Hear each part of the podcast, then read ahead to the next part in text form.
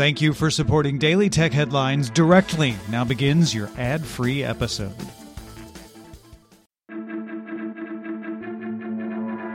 These are the Daily Tech Headlines for Thursday, October 24th, 2019. I'm Rich Stroffolino.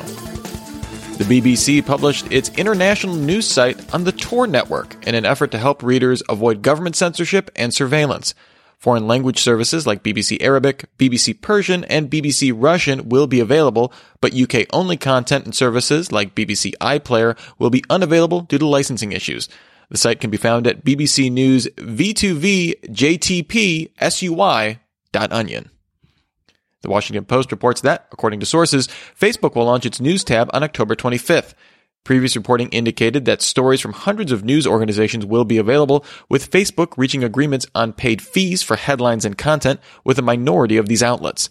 The news section will have a team of journalists selecting top stories, but largely relying on algorithms to match user interest to stories on politics, sports, health, technology, entertainment, and other subjects.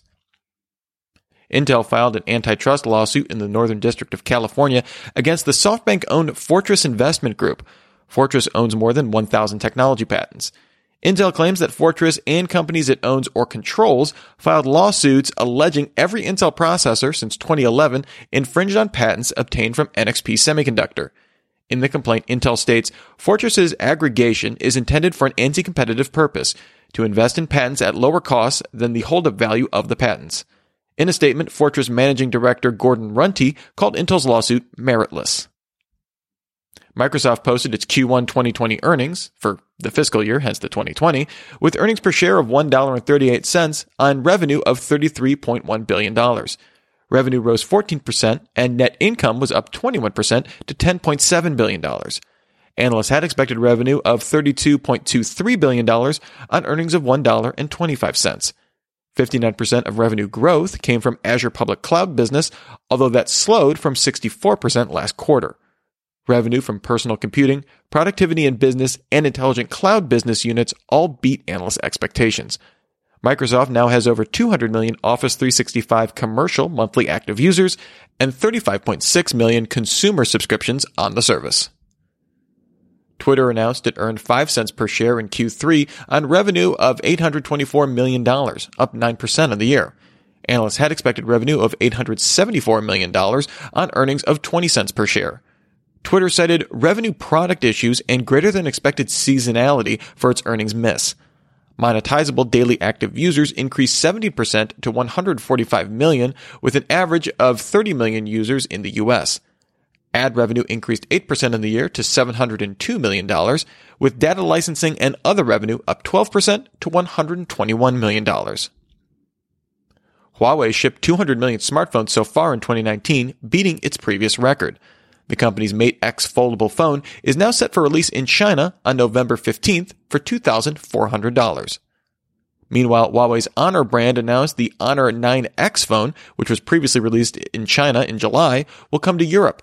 The phone features a 6.59 inch notchless display, a 16 megapixel pop up selfie camera, three rear cameras, including a 48 megapixel sensor, a 8 megapixel ultra wide, and a depth assist sensor with the Kirin 710F chipset and a 4000 milliamp hour battery. Pricing was not announced, but it will ship with the Google Play Store. Google announced that it can't fulfill all pre-orders for its Google Stadia streaming service in time for its November 19th launch date. Stadia's Founders Edition customers are the only customers that are being promised delivery. A Google representative told Ars Technica that Founders Edition shipping starts on the 19th and will be fulfilled in order received, with Premier Edition shipments starting in order after the Founders. Google told The Verge that it expects all Founders and Premier Edition pre-orders to be shipped within the first two weeks of launch. Google announced its first Stadia Games and Entertainment Studio opened in Montreal. The studio will create original games for the Stadia streaming service and is headed by Jade Raymond, who previously spent over a decade at Ubisoft working on the Assassin's Creed franchise. Canon announced details about its upcoming flagship pro DSLR, the EOS 1DX Mark III. The camera will be capable of 16 frames per second continuous shooting through the optical viewfinder or 20 frames per second in live view. A new autofocus sensor will offer 28 times the resolution in the center of the frame within the OVF, with 525 phase detect autofocus pixels in live view, and subject tracking enhanced with an onboard AI model.